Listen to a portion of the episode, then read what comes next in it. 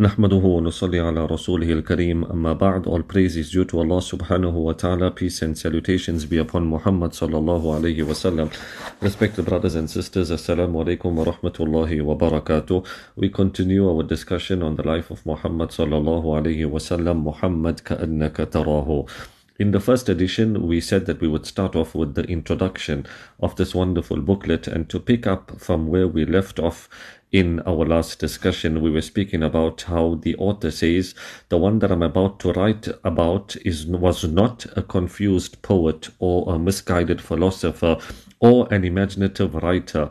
Rather, the one whom I write about was the seal of all prophets, Muhammad sallallahu alaihi wasallam. The angel Jibreel alayhi salatu wasalam would come to him and revelation would descend upon him. Above the heavens, the Prophet ﷺ reached the furthest place that any human being would ever reach in such close proximity to Allah subhanahu wa ta'ala. And on the day of resurrection, he will be in a position of great honor and he will have his own pond towards, towards which countless number of Muslims will flock and he will be granted what is known as the great intercession for his ummah. And then he continues and says, would you have me hold back my emotions and keep in check my heart rate when I am writing about the one person whom I love more than all other people combined? And in fact, just an addition to this introduction, that is the demand of love for the Blessed Prophet sallallahu alaihi wasallam that we love him more than our parents, more than our families, more than anyone or anything that is worthy of being loved. And he continues further and says, Would you go so far to as to ask me to hold back my tears and to extinguish the flames of love I feel in my heart while I write about his life? If that is the case, then I can never do as you ask. Not if you were to offer me all the riches of this world. I am not neutral about the subject matter of this work because I am writing about someone who is the leader and guide of all of mankind. When I pray, I remember him, sallallahu alaihi wasallam, because he said, Pray as you see me pray.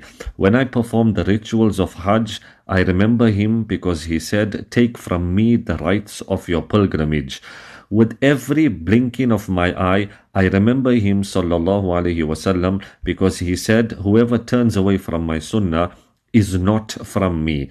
And in every second of my life, I remember the blessed Prophet sallallahu alaihi wasallam because Allah has stated in the Quran, لقد كان لكم في رسول الله أسوة حسنة Indeed, in the Messenger Muhammad sallallahu alaihi wasallam, you have the best example to follow. I am writing about a man who categorically is the best human being to have ever walked the earth. And what are the sources and reference books I used to write this booklet? Were they encyclopedias and history books? No. Instead, my main reference works were the book of love for the Prophet ﷺ that I have stored in my heart and the book of un, uh, or the book of veneration of the Prophet wasallam that is inscribed in my memory. It is as if I am not writing with my hand and a pen, but with my emotions and with my heart. And because of my great love for the Prophet sallallahu alaihi wasallam, it is as if the ink I am writing with consists of a mixture of my tears and blood. Subhanallah, that is the introduction to this wonderful booklet, Muhammad Ka'annaka Tarahu. And inshallah, in our next discussion, we will now begin the subject matter of this booklet, where he starts right from the beginning, starting from the blessed name of the Prophet Wasallam, and then moving over to other aspects of the life of the blessed Prophet Wasallam.